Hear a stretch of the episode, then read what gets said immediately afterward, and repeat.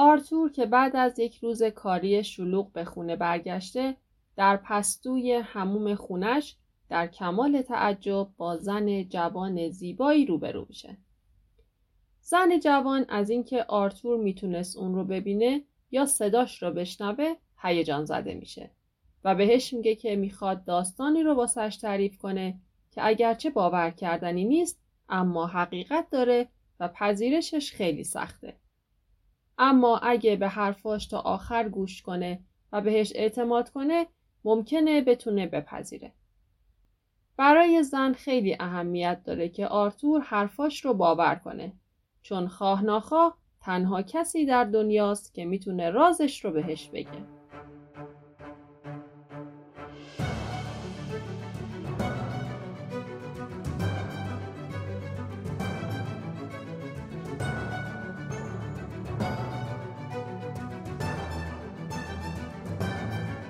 سلام من گلناز هستم و در این پادکست داستان کتاب های رومانی رو به طور خلاصه واسهتون تعریف می‌کنم.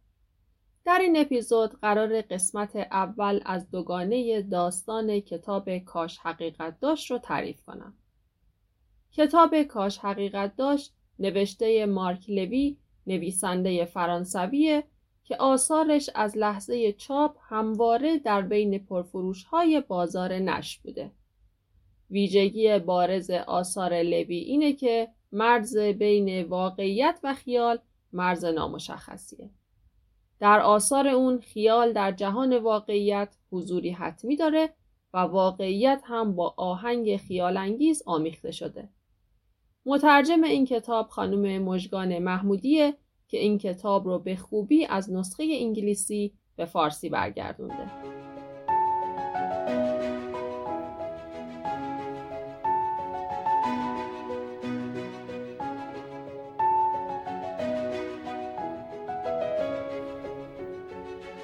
لارن دکتر رزیدنت بیمارستان مموریال در سان فرانسیسکو.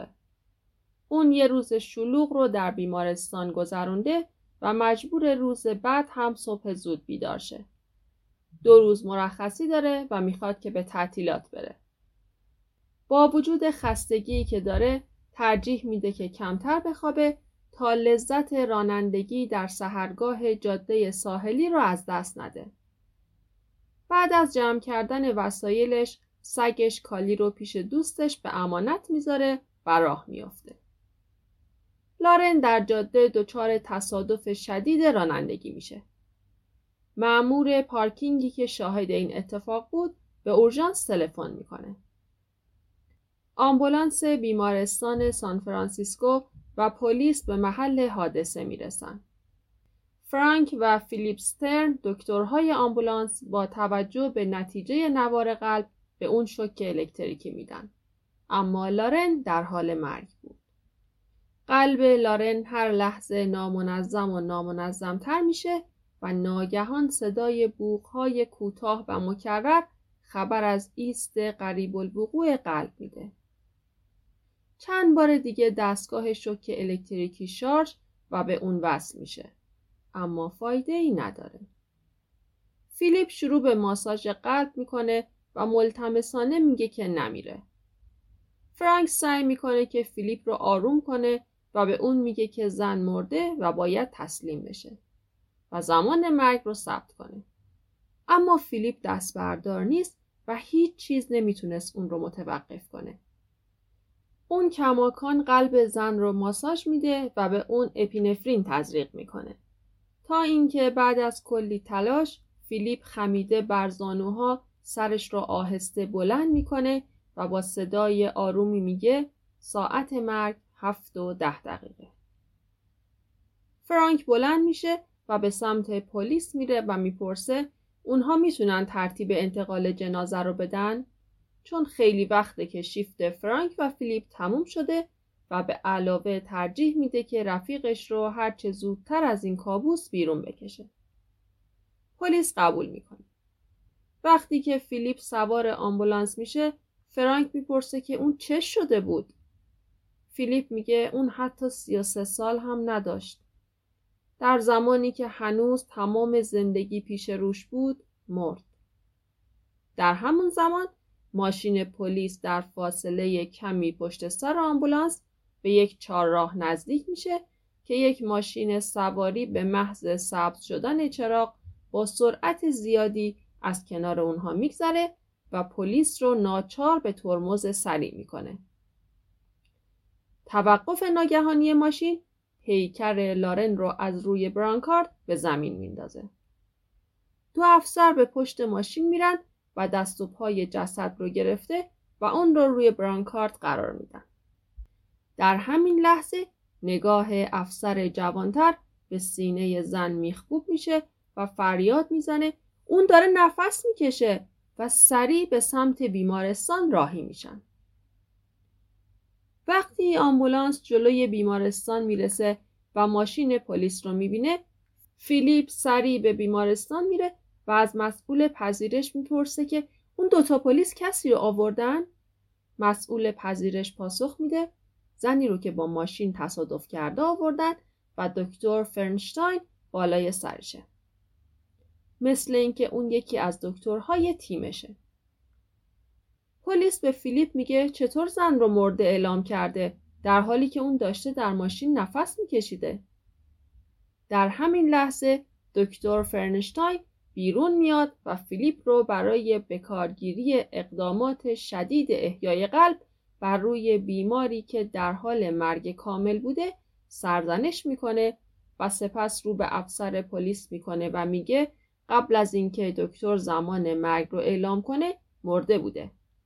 تنها اشتباه تیم اورژانس پافشاری بیجا در احیای قلب بوده. داروهای زیادی که به اون تزریق شده دور قلب جمع شده و با تکون حاصل از ترمز محکمی که اونها کردن این داروها وارد قلب شده و قلب در عکس عمل به اونها شروع به تنفس کرده در حالی که مغز به طور کامل مرده بوده متاسفانه مرگ مغزی به قوت خودش باقیه و تنفسی که بر اثر این داروها ایجاد شده با پایان داروها متوقف خواهد شد. سپس از فیلیپ می‌خواد که به اتاقش بره. وقتی به اتاق می‌رسن فرنشتاین با لحن سردی میگه که سعی کرده پلیس را با این حرفا کمی آروم کنه تا گزارشی رد نکنه که تمام حال و آینده اون رو زیر سوال ببره. این غیر قابل قبوله که کسی با تجربه کاری فیلیپ اقدامات احیای قلب رو با اون شدت برای بیماری در این شرایط به کار ببره. فیلیپ میگه که اما قلب اون دوباره می‌زنه. این رو چگونه توضیح میده؟ پروفسور میگه که اون برای این موضوع توضیحی نداره و مجبور به هیچ توضیحی هم نیست. اون مرده. حتی اگر برای فیلیپ غیر قابل پذیرش باشه. اگرچه قلب می‌زنه و تنفس می‌کنه اما نوار مغزی خطی ممتده که به معنی مرگ کامل مغزیه. باید همه چیز روال طبیعی خودش رو طی کنه و بعد به سردخونه منتقل بشه. فیلیپ میگه که با وجود این علائم حیات نمی‌تونه این کار رو بکنه. باید سعی خودشون رو بکنن.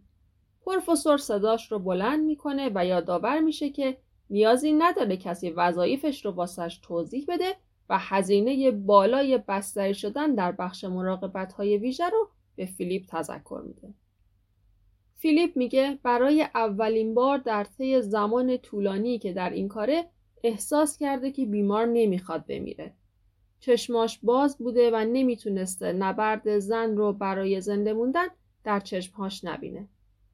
و علا رقم همه دلایل منطقی و همه دانشی که تا به حال آموخته قلب اون دوباره شروع به تپش کرده و ریه ها دوباره به کار افتادن. و از پروفسور تمنا می‌کنه که از اون قطع امید نکنه. چون افرادی بودن که حتی پس از شیش ماه یا بیشتر از کما بیرون اومدن. اونطوری که اون به زندگی بازگشته یه معجزه است. هزینه بیمارستان چه ارزشی در مقابل اون داره؟ اون نمی‌خواد بمیره و سعی می‌کنه اینو بهشون بفهمونه.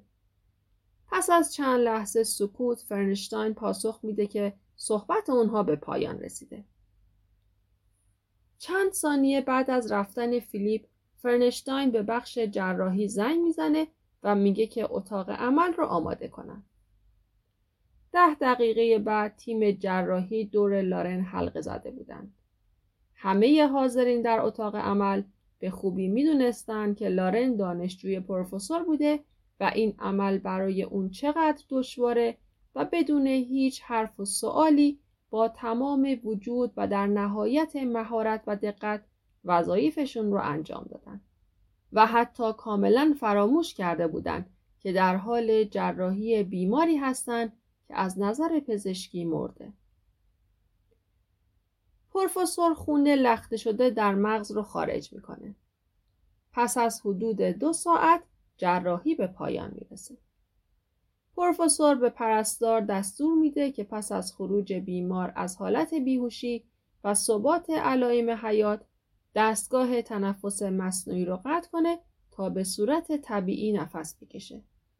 لارن در کمای عمیق فرو رفته بود و فقط بخش ابتدایی مغز اون کار می‌کرد و اون بخش از مغز که زندگی کردن رو کنترل می‌کنه کاملا از کار افتاده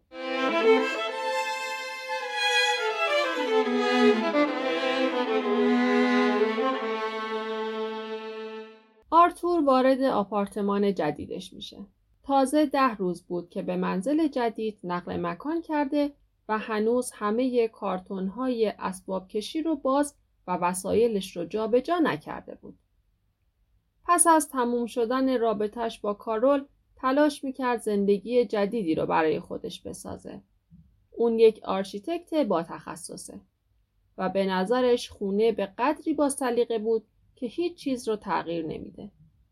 فقط میز طراحیش و وسایل شخصیش رو به خونه اضافه می‌کنه. بعد از تموم شدن کارش برای دوش گرفتن به حموم میره. رادیو رو روی موج مورد علاقش می‌ذاره و در همین حین به نظرش می‌رسه که تنین آهنگی که از رادیو پخش میشه کمی عجیبه. با کمی دقت به نظر می‌رسه که کسی در پستوی رخچویی با آهنگ هم نوایی می‌کنه. از وان بیرون میاد و آرام به سمت پستو میره. صدا واضحتر میشه.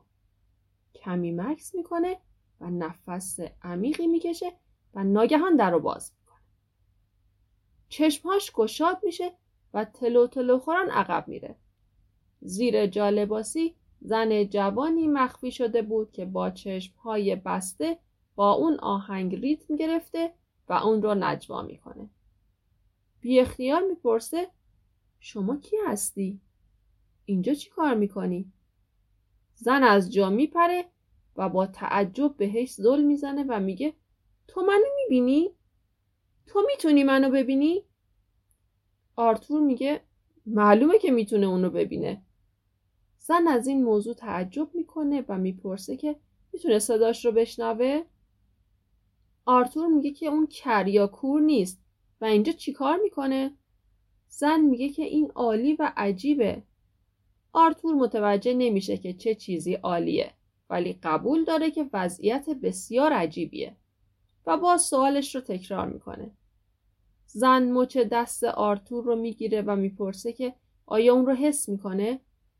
آرتور با لحن خشمگینی جواب میده که دست اون رو حس می‌کنه. صدای اون رو میشنوه و به خوبی اون رو می‌بینه و می‌خواد بدونه که اون در خونش چیکار می‌کنه. زن سوال آرتور رو نادیده می‌گیره و میگه که نمی‌تونه باور کنه این عالیه. آرتور که اصلا حوصله شوخی نداشت میگه این حتما یه شوخی از طرف همکارمه. دیگه کافیه و از خونش بیرون بره. و به پل هم بگه که شوخی بسیار بیمزه و نابجایی بود. زن پاسخ میده که شخصی به اسم پل رو نمی‌شناسه.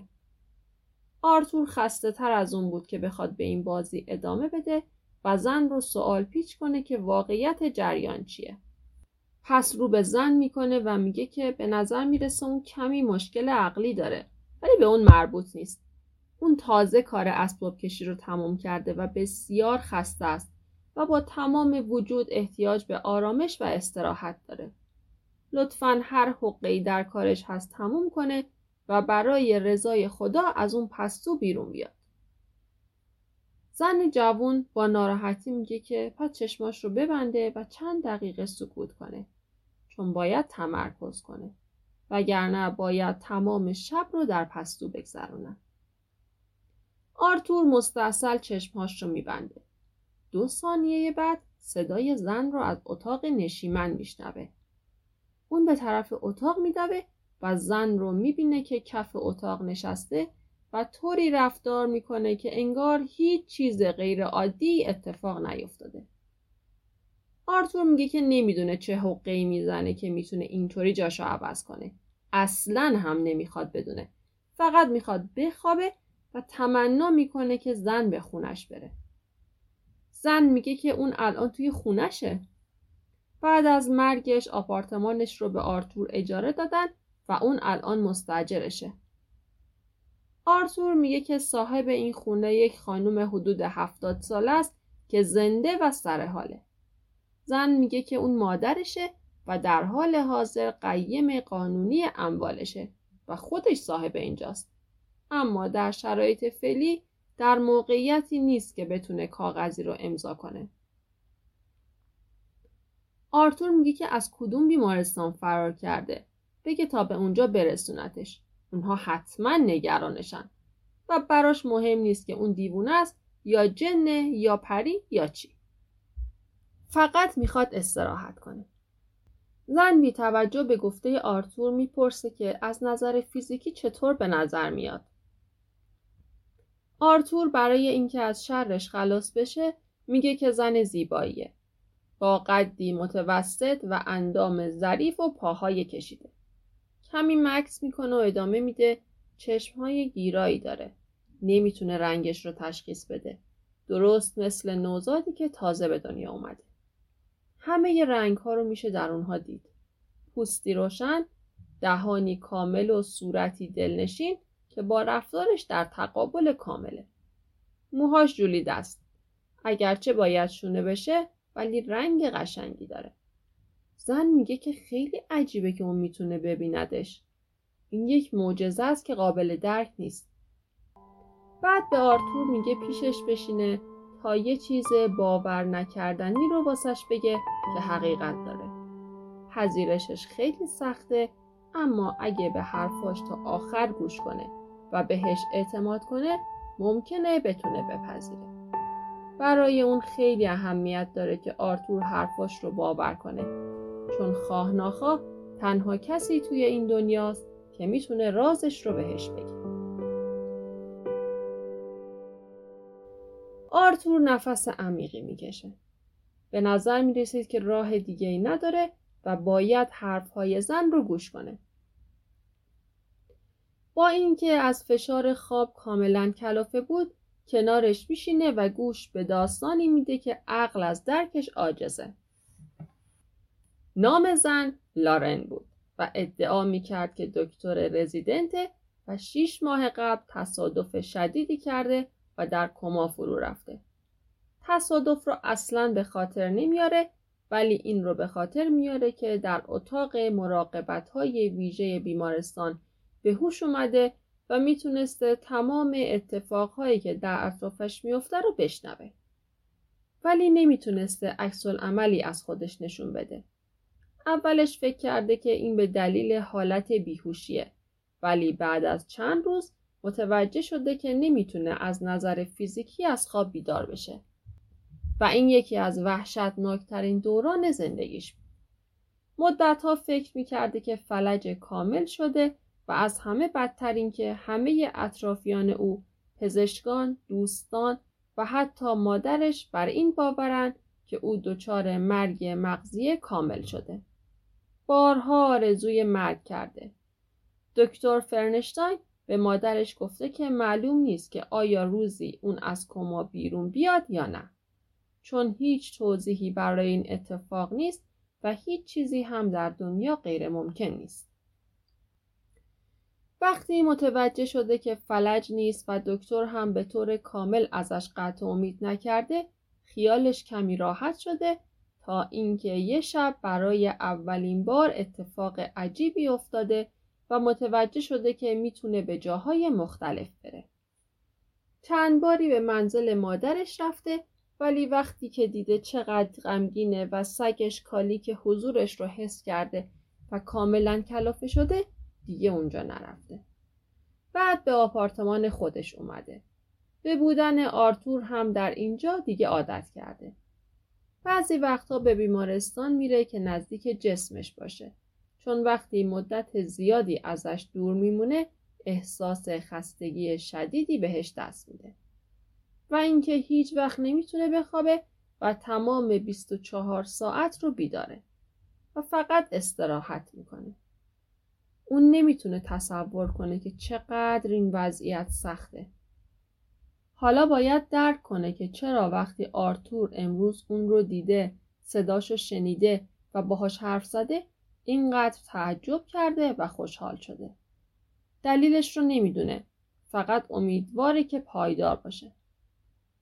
ناگهان سکوت می‌کنه و آرتور رو نگاه می‌کنه و می‌پرسه که فکر می‌کنه اون دیوونه است؟ آثار خشم و عصبانیت از چهره آرتور محو شده بود و ناخداگاه محصور احساسات و داستان حیرت انگیز زن شده بود. آرتور میگه چیزهایی که میگه با عقل جور در نمیاد. عجیب و غیر عادیه. نمیشه باورش کرد. ولی دلش می‌خواد کمکش کنه. لارن میگه فقط بذاره اینجا بمونه و باهاش حرف بزنه و برای مدتی دوباره زندگی کنه. آرتور می‌پرسه که آیا خودش چیزهایی رو که واسش تعریف کرده باور داره؟ چهره لارن در هم میره و میگه که آرتور حتی یک کلمه از حرفهایی که زده رو باور نکرده و فکر می‌کنه که اون دیوونه است. آرتور میگه که خودش رو به جای اون بذاره. اگر یه مرد رو توی پستوی خونش پیدا می‌کرد که ادعا می‌کرد روح یک جسم توی کما رفته است اولین عکس عملی که از خودش نشون می‌داد چی بود؟ لارن میگه که اون تمام مدت اینجا بوده و بعد تمام جزئیات رو از لحظه ورود آرتور بخونه تا همون موقع رو میگه. آرتور به فکر فرو میره. دلایلی که می آورد بد نبود اما نمی‌تونست اون رو مجاب به قبول این داستان کنه. نگاهی به ساعت میندازه و میگه که باید بخوابه و به نظر می‌رسه که زن آزاری نداره. پس می‌تونه امشب رو اینجا بمونه. ولی فردا باید برگرده به هر جایی که ازش اومده. بعد به اتاق خواب میره. ناگهان لارن با تحکم میگه که بره سویچ ماشینش رو بیاره تا به بیمارستان برن و خودش ببینه که بدنش اونجا خوابیده و خیالش راحت بشه که این یک شوخی از طرف پل نیست. آرتور به محض شنیدن اسم پل تلفن رو بر میداره و به پل زنگ می‌زنه و بهش میگه که با دختری که فرستاده صحبت کنه و بهش میگه که این دفعه شورش رو با این شوخی بیمزه درآورده. آرتور گوشی رو به لارن میده و بهش میگه که با پل حرف بزنه. اما لارن قادر نیست اجسام رو در دست نگه داره. پل که از خواب بیدار شده بود نمی‌فهمید آرتور چی میگه. با بیحسلگی از آرتور می‌پرسه که با چه کسی حرف می‌زنه. آرتور با لبخند پیروزمندانه تلفن رو روی بلنگو قرار میده و به لارن میگه که با اون حرف بزنه. لارن با بی شونه هاش رو بالا میندازه و میگه که باشه اگر اون می‌خواد حرف می‌زنه و بعد ادامه میده سلام پل تقریبا مطمئنم که تو نمی‌تونی صدای منو بشنوی برخلاف دوستت که صدای منو میشنوه و نمی‌خواد به حرفم گوش کنه. پل میگه آرتور من هنوز نمی‌فهمم تو برای چی به هم زنگ زدی. اگه کاری نداری قطع کن که دیر وقته. آرتور بهش میگه چرا جوابشو نمیدی؟ پل میگه تو الان با من حرف زدی و من هم دارم جوابت رو میدم. آرتور می‌پرسه که یعنی اون صدای کسی دیگه رو نمیشنوه؟ پل میگه که از شدت کار زیاد زده به سرش. لارن چشم به آرتور دوخته بود و دلش برای اون میسوخت. آرتور سرش رو تکون میده و با خودش میگه اگر این شوخی رو پل برنامه ریزی کرده باشه به این زودی ها تسلیم نمیشه. و با عذرخواهی تلفن رو قطع می‌کنه و بعد به لارن میگه به بیمارستان برن تا تکلیف این موضوع همین امشب مشخص بشه. وقتی به بیمارستان می‌رسن آرتور به بهانه فامیل لارن بودن وارد بیمارستان میشه و به اتاق 505 میره. آرتور وارد اتاق میشه و پیکر زنی که روی تخت خوابیده بود رو می‌بینه. زن رنگ پریده تر و لاغرتر از همزاد دوقلوش بود. با این حال تشابهش با لارن غیر قابل انکار بود. آرتور ناخداگاه یه قدم به عقب برمیداره و می‌پرسه که اونها دوقلو هستن؟ لارن میگه که واقعا هیچ امیدی به اون نیست. اون خواهر نداره و اون پیکر خودشه که اونجا خوابیده. کسی به آرتور کلک نمی‌زنه و خواب هم نیست. و از آرتور خواهش می‌کنه که بهش کمک کنه. چون اون تنها شانسشه. و اون تنها کسیه که ظرف شیش ماه گذشته تونسته باهاش ارتباط بگیره. تنها انسانی که اونو می‌بینه، حس می‌کنه و صداش رو میشنوه. نمی‌دونه که چطوری می‌تونه به جسمش برگرده یا چند روز مونده تا قلبش از کار بیسته. همه فراموشش کردن جز مادرش. ولی اون هم داره کم کم ناامید میشه. آرتور تنها ارتباطش با بشر هستیه. ممکنه اون روح باشه ولی روح یک انسانه. آرتور چند لحظه سکوت می‌کنه و بهش میگه بهتره برگردن خونه. هر دوتاشون خسته هستن و دستاشو دور شونه های لارن می‌ذاره. در همین لحظه پرستار بخش با نگرانی به اون نگاه می‌کنه و ازش می‌پرسه که حالش خوبه؟ چون دستاش رو روی هوا طوری نگه داشته که انگار کسی رو در آغوش داره. آرتور با عجله دستش رو از روی شونه لارن بر میداره و از پرستار می‌پرسه که اون رو نمی‌بینه؟ پرستار می‌پرسه چه کسی رو؟ آرتور میگه هیچی. و با لارن از بیمارستان خارج میشه و بهش میگه حرفهاش رو باور می‌کنه. در راه حتی یک کلمه بین لارن و آرتور رد و بدل نمیشه. هزاران سوال در ذهن آرتور ایجاد شده بود و وقتی به خونه می‌رسن آرتور به اتاق خواب میره تا چند ساعت بخوابه. اما قبل از رفتن لارن بهش میگه که میشه لطفا یک بار اون رو در آغوش بگیره شیش ماهه که هیچ کس اون رو بغل نکرد. آرتور با کمرویی لارن رو در آغوش می‌کشه. لارن سرش رو بر روی سینه آرتور می‌ذاره و اونها چند دقیقه در همون حال باقی میمونن.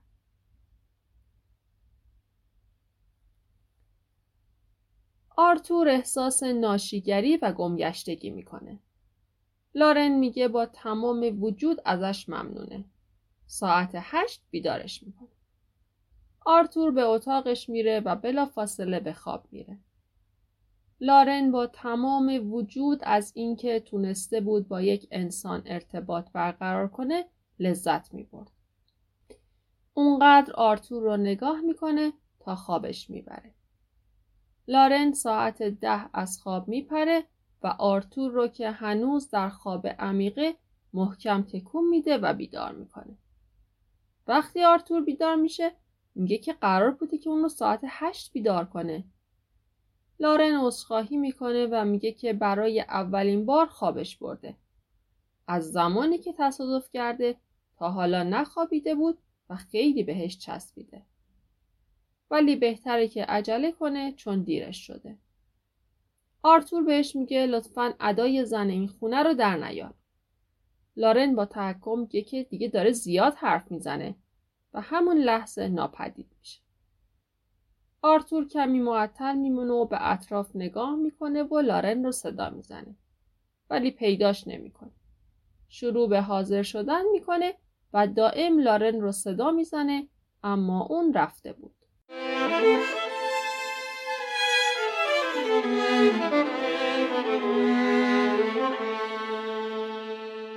وقتی به دفتر کارش می‌رسه پل با لحن کنایه آمیز بهش میگه که بهتر چند روزی مرخصی بگیره. انگار خیلی بهش احتیاج داره. آرتور میگه که سر به سرش نذاره چون شب قبل خیلی کم خوابیده و خیلی خسته است. پل ازش می‌پرسه که آیا پای زن جدیدی در میونه؟ آرتور میگه که نه و بهتره که هرچه زودتر به اتاقش بره. پل می‌پرسه پس اون تلفن عجیب و غریب چی بوده که بهش زده؟ کی پیشش بوده؟ آرتور میگه که تمام شب کابوس می‌دیده و بعد به اتاقش میره. وقتی به اتاقش می‌رسه منشیش وارد اتاق میشه. در همین حین یه دفعه لارن در اتاق ظاهر میشه. لارن تصمیم می‌گیره کمی آرتور رو اذیت کنه و شروع می‌کنه باهاش حرف زدن و منشی تعجب می‌کنه از اینکه آرتور با خودش حرف می‌زنه و جوابهای پرت و پلا میده. منشی به آرتور میگه که آیا یه روح توی اتاقه یا اون کور شده و کسی رو اینجا نمی‌بینه. آرتور بهانه میاره که داره افکارش رو بلند بلند میگه. منشی میگه که اون اخیرا زیاد کار می‌کنه و بهتر چند وقت استراحت کنه. وقتی منشی میره آرتور به لارن میگه باید این کار رو تموم کنه چون داره اونو توی درد سر میندازه و توی موقعیت بدی قرار میده. لارن میگه که فقط می‌خواسته راجع به قهر صبحش عذرخواهی کنه چون کاملا درک می‌کنه که قبول این ماجرا چقدر برای آرتور سخته. آرتور هم به خاطر بداخلاقیش عذرخواهی می‌کنه چون اون مسائل زیادی رو در زمان کوتاه حذف کرد. در همون لحظه پل وارد اتاق میشه و بهش میگه که منشی گفته که رفتارش عجیبه و ازش موضوع رو سوال می‌کنه. آرتور برای اینکه موضوع رو تعریف کنه یا نه مردد میمونه. ولی بعد میگه این موضوع پیچیده است و به نظر عجیب میاد. اون یه جور روحه که توی آپارتمانش زندگی می‌کنه و تمام شب رو با اون بوده. البته کاملا پاک و معصومه و اصلا مثل یک روح ترسناک نیست. تازه خیلی هم خوشگله و اینکه اون هنوز کاملا نمرده. پل نگاهی دردمندانه به آرتور می‌کنه و میگه اون واقعا باید پیش دکتر بره. آرتور رو به لارن می‌کنه و میگه می‌بینه که چقدر توضیح دادنش سخته.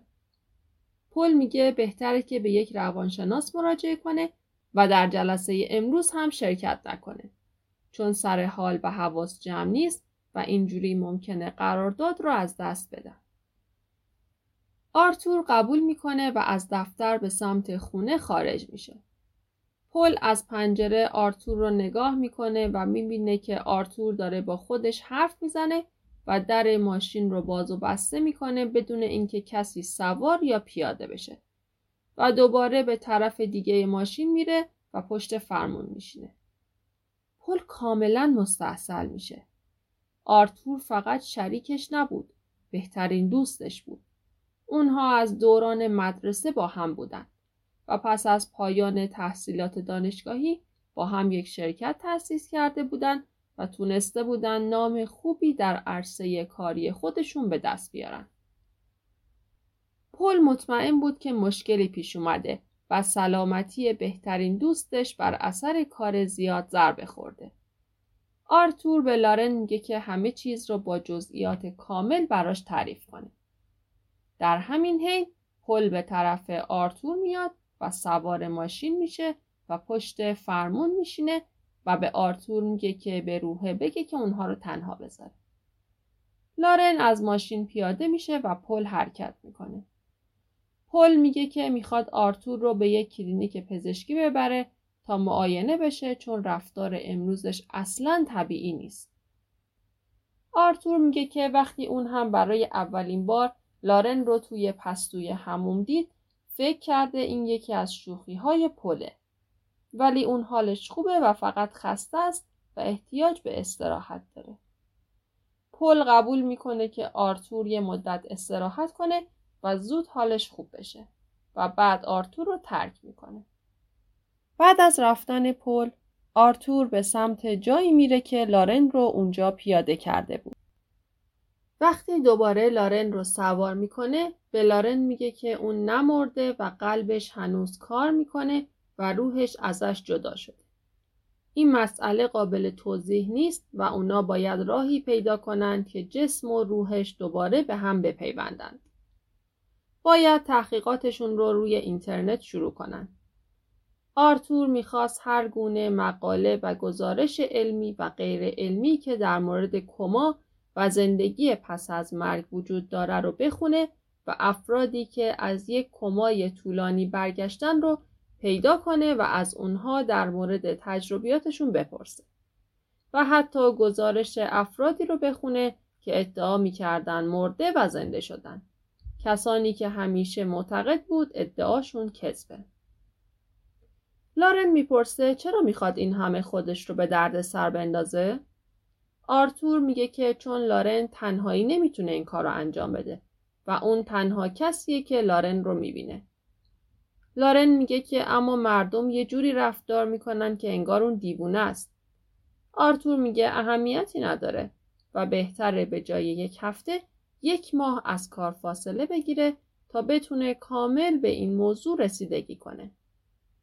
برای همین به پل مسیج میده و میگه که یک ماه می‌خواد استراحت کنه و به لارن میگه که خیالش راحت باشه که هیچ تعهدی به هیچ جا نداره و بعد یه خاطره تعریف می‌کنه که وقتی ده سالش بوده یه شب جراح چشمی مهمونشون بوده که تمام شب رو در فکر فرو رفته بود. جراح دختر بچه ای رو که مادرزادی نابینا بود عمل کرده و چشمهای دختر خوب شده بودند. این عمل بسیار پیچیده و پرخطر بوده و ممکن بوده که همه دستاوردهای زندگی اون دکتر رو به خطر بندازه. اما اون این کار رو کرده و در نهایت دختر بیناییش رو به دست آورده. آرتور وقتی که صحبتهای دکتر رو میشنوه به خودش میگه که اون تا پایان عمر سرشار از انرژی کار پرارزشی خواهد بود که انجام داده و به خودش قول میده که اگر چنین فرصتی در زندگی براش پیش اومد از دستش نده و لارن همون فرصتیه که اون 20 سال منتظرشه و دلش می‌خواد این کار رو به یاد اون دکتر انجام بده بعد آرتور روش هایی که برای انجام تحقیقاتش در نظر داشت رو برای لارن تشریح می‌کنه و اون هم در مقابل نظراتی رو میده و در نهایت به توافقاتی برای شروع کار دست پیدا می‌کنن. وقتی به خونه می‌رسن آرتور شروع به تحقیق و جستجو در اینترنت راجع به کما می‌کنه و به این نتیجه می‌رسه که لارن در کمای درجه چهار قرار داره و بر طبق آمار و ارقام این درجه از کما غیر قابل برگشته و تا اون زمان هیچ کس از این کما به هوشیاری برنگشت. در این حین هم هرگاه آرتور به واژه پزشکی برمیخورد لارن اون رو براش توضیح می‌داد. در نهایت به این نتیجه می‌رسه که با وجود همه پیشرفت های علمی کما یک معمای حل نشده در علم پزشکیه. لارن از آرتور بابت تلاش هایی که می‌کرد تشکر می‌کنه و پیشنهاد میده که برای استراحت به بیرون برن و کمی قدم بزنن. لارن به آرتور میگه وقتشه که به زندگی عادی برگرده و نباید همه دستاوردهای زندگیشو خراب کنه چون هیچ راهی وجود نداره. آرتور میگه اینکه اون تنها کسیه که لارن رو می‌بینه یک نشونه است و خواسته عمدی هیچ کدومشون نبوده و این اتفاقیه مثل همه اتفاقهای دیگه زندگی و نمی‌تونه همینجوری از کنارش رد بشه. و باید این کار رو انجام بده. هرچند که بی نتیجه باشه. اون باید به خاطر عزیزانش که هم شده هر جور هست از این حالت خارج بشه چون اگه قرار بود بمیره حالا مرده بود. بعد از کمی لارن از آرتور درباره گذشتش و کارول می‌پرسه. آرتور میگه بیشتر زوجها از این نگرانن که اگر زیر یک سقف با هم زندگی کنن ممکنه دچار روزمرگی و در نهایت از هم خسته بشن. اما اون فکر می‌کنه که این وضعیت کاملا اجتناب ناپذیره و زندگی مشترک روزمره زمینه ای برای رشد و پرورش صمیمیت بیشتره. جوونه که میشه باهاش در برای عادت نهال یک زندگی که در برگیرنده طیف وسیعی از همه فراز و فرودها باشه کاشت. از نظر اون یک رابطه کامل از عشقی حاصل میشه که در کوره زمان آزموده و پخته بشه سفر مشترک و دلپذیری که در اون عشق به تدریج به مرحله ایثار تکامل پیدا می‌کنه و این فقط در صورتی امکان پذیر خواهد بود که طرفین قادر به انعطاف پذیری در برابر مطلقهای فکری خودشون باشند. از نظرش انسان باید همیشه کودک درون و نوری از آرزوهای پرشور جوانی رو در دل زنده نگه داره. بعد از لارن می‌پرسه که آیا چنین چیزی رو تجربه کرده؟ لارن میگه که آرزوش رو داشته ولی تا حالا عاشق نشده و به نظرش زوجها تا وقتی آمادگی ایثار و گذشت رو در خودشون پیدا نکردن نباید قدم به زندگی مشترک بذارن. اگر طرفین به این درجه از تعهد نسبت به یکدیگر نرسن رابطه معنی نداره. خوشبختی راحت به دست نمیاد. آدم ها دو دستن. یا آمادن که آنچه دارن رو بدون چشم داشت پیشکش کنن و یا همیشه از همه طلب کارن. و اون در زمره گروه اوله و دیگه هرگز نمی‌خواد با افراد خودخواه، اقدعی و خصیصی که حاضر نیستن حتی برای رسیدن به آرزوشون خرج کنن کاری داشته باشه. هر کسی در برهی از زندگیش به جای می‌رسه که باید رو راست برای خودش روشن کنه که خواسته هاش چیه. اون تا به حال با مردهای رابطه برقرار کرده که درست در جهت مخالف ایدئالهاش بودن و شاید به همین دلیل احساس شادی و رضایت نکرده. اما الان فکر می‌کنه که انسان باید به ایدئالهاش پایبند باشه. لارن بعد از کمی تعمل دستش رو بر شونه آرتور می‌ذاره و میگه که اون مثل بقیه مردها نیست. منفی نیست. از نظر اون هیچ مشکلی توی این دنیا غیر قابل حل نیست. آرتور جواب میده که اون از مشکلات نمیترسه چون از پیدا کردن راه حل ها لذت می‌بره. اون هم خیلی جاها کم میاره ولی به خودش میباله که هیچ وقت به خاطر مسلحت همرنگ جماعت نمیشه و شاید به همین دلیل از نظر لارن با بقیه فرق می‌کنه. اون با آدمهایی رفت آمد می‌کنه که دوستشون داره. جاهایی میره که دلش می‌خواد و کتابهایی رو می‌خونه که دوست داره و براش مهم نیست که پرفروش بوده یا نه. و اینکه مادرش بهش یاد داده بر اصلی ها تمرکز کنه و اسیر فرعی ها نشه. به همین دلیل نباید تسلیم بشن و بهتره برگردن خونه و به کارشون ادامه بدن. در همون لحظه لارن گونه آرتور رو میپوسه و میگه که برای همه چیز ازش ممنونه. آرتور سرخ میشه و لبخند می‌زنه.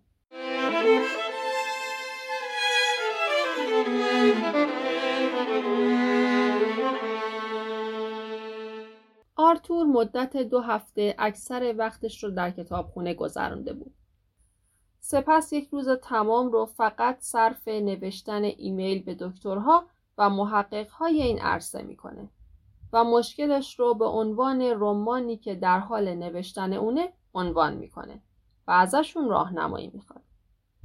کسانی که جواب دادن بهش میگن که از نظر پزشکی غیر ممکنه و اگر چنین حالتی پیش بیاد راه حل اون دست پزشکان و محققان نیست بلکه کشیشان، جادوگران و احزارگران روح ممکنه بتونن کمک کنن. پل هم هر روز عصر به آرتور زنگ می‌زنه و در مورد کار با هم تبادل نظر می‌کنن و آرتور این اطمینان رو بهش میده که حالش خوبه و دچار ضعف اعصاب نشده و مشغول تفکر و بررسی در مورد خودشه و گاهی هم درباره ارواح مطالعه می‌کنه. آرتور هم عصرها گزارش کار اون روز رو به لارن میده و تلاش می‌کنه تا حد ممکن خوشبینانه و مثبت همه چیز رو بازگو کنه. لارن در شگفت بود که آرتور در مدت بسیار کوتاهی به واجه های پزشکی مسلط شده و اطلاعات عمیقی در زمینه مورد نظر کسب کرده. آرتور به لارن میگه که بهتر بیشتر پیش جسمش در بیمارستان بره و مثل تمرینات یوگا بر تک تک عضلات و استخونهاش تمرکز کنه و تلاش به بازگشت به جسمش رو از این راه ادامه بده. لارن برای آرتور واقعی بود. واقعی تر از هر زن دیگه که تا اون زمان می شناخت.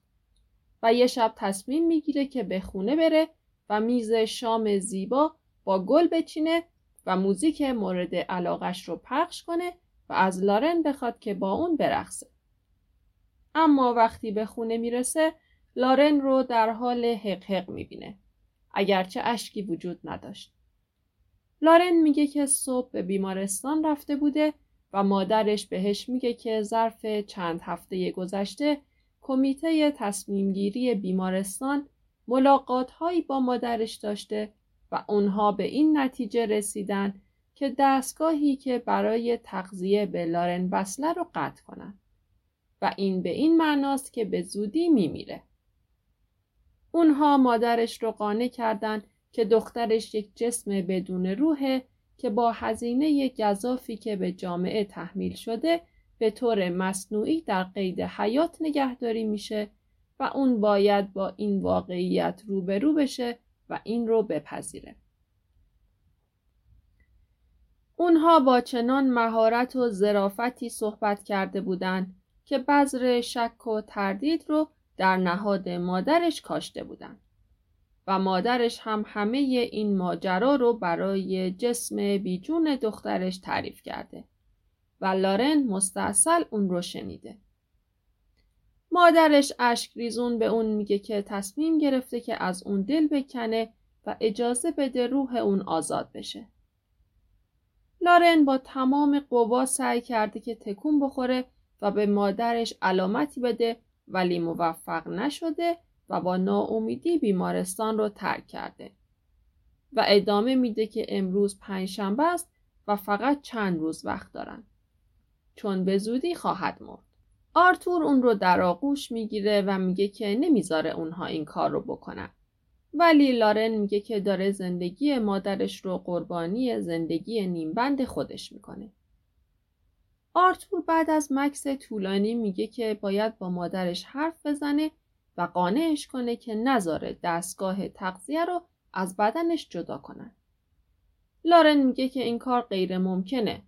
اون هرگز به یک غریبه اجازه نمیده که در مورد زندگی و مرگ دخترش با اون صحبت کنه. اما آرتور پیشنهاد میده که تصادفی به عنوان دوست لارن سر راه مادرش قرار بگیره. لارن میگه مادرش هر روز سگش رو به گردش می‌بره. در نتیجه اونها قرار می‌ذارن که فردای اون روز آرتور برای پیاده روی صبحگاهی به اونجا بره و از طریق سگ لارن سر صحبت رو با مادرش باز کنه. صبح روز بعد آرتور قبل از اینکه از خونه بیرون بره از لارن می‌خواد که اون رو در آغوش بگیره تا سگش بوی لارن رو احساس کنه و به سمت آرتور بیاد. در محل پیاده روی آرتور به کمک مشخصات دقیقی که لارن داده بود فوری خانم کلاین رو می‌شناسه. اون طوری در افکارش غرق بود که گویی باری به وزن یک دنیا بر شونه هاش حمل می‌کنه. سگش جلوی اون راه می‌رفت. وقتی به آرتور می‌رسن سگش ناگهان به سمت آرتور میره و سرش رو به پای اون میچسبونه. کالی از شدت هیجان و شادی میلرزید. آرتور به آرومی اون رو نوازش می‌کنه. مادر لارن با تعجب میگه که این سگ اون رو می‌شناسه چون اون خیلی ترسوه و نمی‌ذاره کسی بهش نزدیک بشه. آرتور میگه که اون سگ دوستشه. خانم کلاین می‌پرسه که اون دخترش رو می‌شناسه؟ آرتور جواب میده بله. اونها دوستان صمیمی بودن. خانم کلاین میگه اما دخترش هرگز اسمی از اون نبرده و توی بیمارستان هم هیچ وقت اون رو ندیده. اونا چطوری با هم آشنا شدن؟ آرتور توضیح میده که آرشیتکته و یک بار که در حین کار دستش رو بریده به بیمارستان رفته و لارن اون رو براش بخیه زده و این آغاز آشنایی اونها بوده. و بعد از اون مرتب یکدیگر رو ملاقات می‌کردن و از اتفاقی که واسه لارن افتاده متاسفه و می‌دونه که چقدر برای اون سخته و تا حالا چند باری رفته بیمارستان و لارن رو دیده. خانم کلان که خیلی حرفای آرتور رو باور نکرده بود میگه که کاملا معلومه که کالی اون رو می‌شناسه و بعد با واجه های غمگین توضیح میده که هیچ پیشرفتی در وضعیت دخترش حاصل نشده و جای هیچ امیدی نیست. ولی به تصمیم جدید بیمارستان اشاره ای. آرتور بعد از کمی سکوت میگه که دکترها از همه اسرار کما آگاه نیستن. مواردی وجود داشته که بیمار بعد از چند سال از کما بیرون اومده. معجزه همیشه ممکنه و هیچ چیزی مقدستر از زندگی نیست. و وقتی حیات علا رغم همه موانع در مقابل مرگ مقاومت می‌کنه علامتیه که باید به اون توجه بشه. خانم کلاین ناگهان میسته و مستقیم در چشمان آرتور نگاه می‌کنه و میگه که اون امروز اتفاقی سر راهش قرار نگرفته. اون کیه؟ و ازش چی می‌خواد؟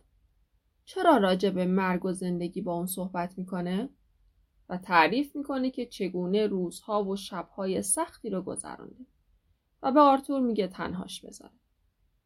آرتور میگه که اون مشغول پیاده روی بوده و تصادفی به اونها برخورد کرده و این سگ لارن بوده که سمتش اومده و با عذرخواهی مادر لارن رو ترک می‌کنه و به خونه برمیگرده و با ناراحتی همه چیز رو با جزئیات برای لارن تعریف می‌کنه. لارن میگه می‌دونسته که شانسی نداره چون مادرش وقتی تصمیم بگیره دیگه نمیشه نظرش رو عوض کرد. آرتور از لارن می‌پرسه که در بیمارستان چه مراقبت های بهداشتی و پزشکی از جسمش میشه آیا قبلا پیش اومده که خودش از بیماری در شرایط مثل خودش مراقبت کرده باشه؟ لارن بعد از توضیح مراقبت ها میگه که برای مدت کوتاهی از کسی که به اورژانس آورده شده مراقبت کرده. آرتور می‌پرسه یعنی اگر وضعیت بغرنجی برای بیماری در شرایط خودش پیش بیاد می‌تونه این کار رو انجام بده؟ لارن ازش می‌پرسه چه نقشه ای داره؟ آرتور میگه که باید یک شنبه شب جسمش رو از بیمارستان بدزدن تا نتونن تغذیه جسمش رو قطع کنن. لارن میگه دیوونه شده؟ چطوری می‌خواد اون رو از بیمارستان بدزده؟ کجا می‌خواد ببره و پنهان کنه؟ کی می‌خواد ازش مراقبت کنه؟ آرتور میگه که خودش باید به آرتور یاد بده تا اون انجام بده و مجبور پای پل رو برای آمبولانس به ماجرا باز کنه. چون پدرخوانده پل شرکت خدمات ماشین های آمبولانس و کمک های اولیه داره. اونها یک آمبولانس و دو تا روپوش سفید ازش قرض می‌گیرن و از بیمارستان خارجش می‌کنن. لارن با خنده عصبی میگه که این کار به این سادگی ها امکان پذیر نیست. حرکت دادن بیمار هزار مرحله اداری و کاغذبازی داره. آرتور میگه که همه اینها را با کمک لارن انجام میده. فقط باید بهش بگه که کاغذها و فرمها کجان.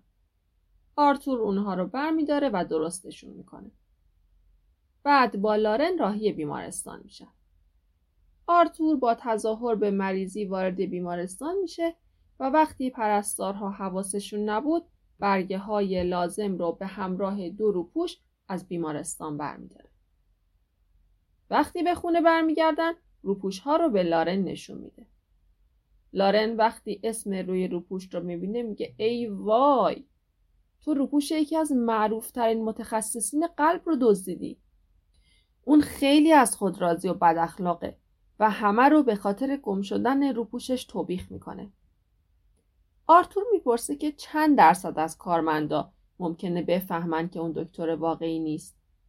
لارن توضیح میده که احتمالش کمه چون اون فقط هفته یک بار روزها در بیمارستانه و کارمندان شیفت شب اصلا چهره اون رو نمی‌شناسن و معمولا یک شنبه شبها هیچ یک از اعضای تیم این دکتر در بیمارستان نیستن. آرتور میگه خوبه. بعد با کامپیوتر فرم ها رو درست می‌کنه و هر کدوم رو در پوشه های جداگونه می‌ذاره. در تمام این مدت لارن سعی می‌کرد که مانع این کار بشه. اما آرتور تصمیمش رو گرفته.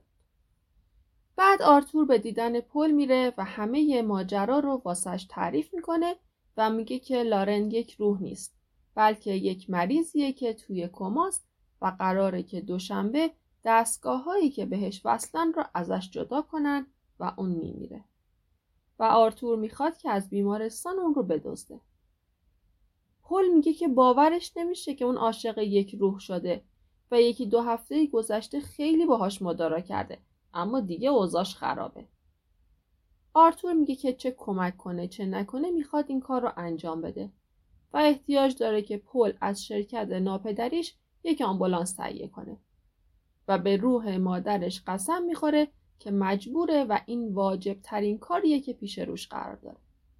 پل جا می‌خوره. اون می‌دونست تا پای مرگ و زندگی میون نباشه پای مادرش رو پیش نمی‌کشه. در نتیجه قبول می‌کنه که این کار رو انجام بده.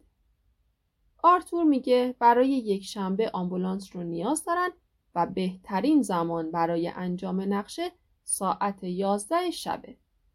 درست وقتی که شیفت عوض میشه. پل باید با آمبولانس به دنبال آرتور بره و بعدا جزئیات کامل رو بهش میگه. روز بعد آرتور همه لوازم مورد نیاز رو تهیه می‌کنه و به خونه برمیگرده. وقتی به خونه می‌رسه می‌بینه که لارن بر روی تخت دراز کشیده و ظاهرا خوابیده. کنارش میشینه و طوری که اون رو بیدار نکنه موهاش رو نوازش می‌کنه و میگه خوب می‌دونی که چقدر زیبا هستی. سپس آروم از اتاق بیرون میره. بعد از رفتنش لارن چشمانش رو باز می‌کنه و لبخند می‌زنه. بعد از بیدار شدن لارن آرتور میگه که قرار آمبولانس فردا ساعت ده و نیم شب بیاد. لارن دستهای اون رو می‌گیره و با صدای نرم و مهربون میگه که از همه زحمت هایی که براش می‌کشه ممنونه. تا حالا هیچ کسی اینطوری براش فداکاری نکرده.